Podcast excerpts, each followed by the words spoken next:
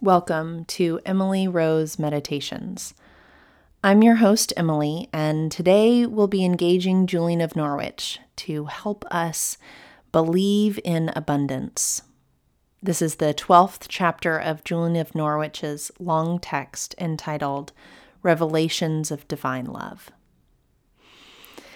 Take a deep breath, and wherever you are, let your shoulders relax, let your attention settle and I invite you to open your heart to these words. After this, I saw as I watched the body of Christ bleeding abundantly in weals from the scourging.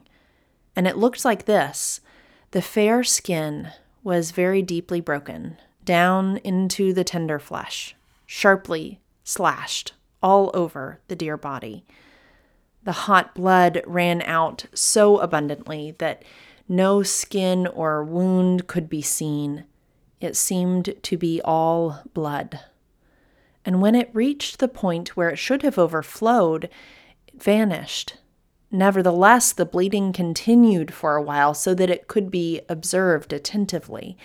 And it looked so abundant to me that I thought if at the moment it had been real, natural blood, the whole bed would have been blood soaked, and even the floor around.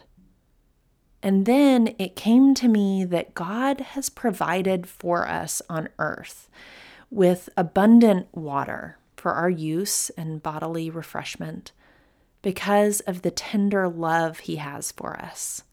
Yet it pleases Him better that we should simply take His holy blood to wash away our sins for there is no liquid created which he likes to give us so much. It is as plentiful as it is precious by virtue of his holy Godhead. And it shares our nature and pours over and transports us by virtue of his precious love. The beloved blood of our Lord Jesus Christ is as truly precious as it is truly plentiful. Behold and see the precious plenty of his beloved blood descended into hell and burst their bonds and freed all who were there who belonged to the court of heaven the precious plenty of his beloved blood overflows the whole earth and is ready to wash away the sins of all people of goodwill who are, or have been, or will be the precious plenty of his beloved blood ascended into heaven to the blessed body of our Lord Jesus Christ, and there in him it bleeds and intercedes for us with the Father.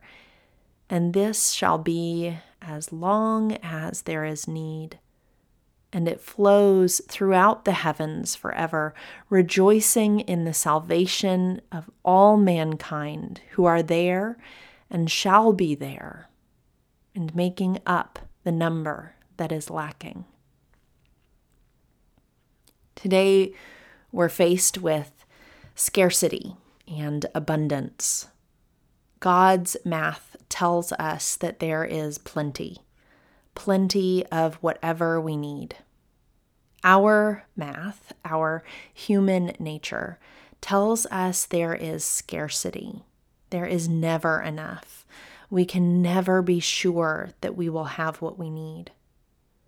Julian describes this plentiful blood of Jesus, and I think of Judas Iscariot's scoffing at the nard used to anoint Jesus. He says, What a waste! That could have been used for a much better purpose. Don't pour blood all over the place, use water instead. But Julian tells us that God intends for us to learn abundance, to know that He provides plenty, always. How might you live differently or shop differently or give differently if you really believed that there would always be enough. Thank you for joining me today. The peace of Christ be with you.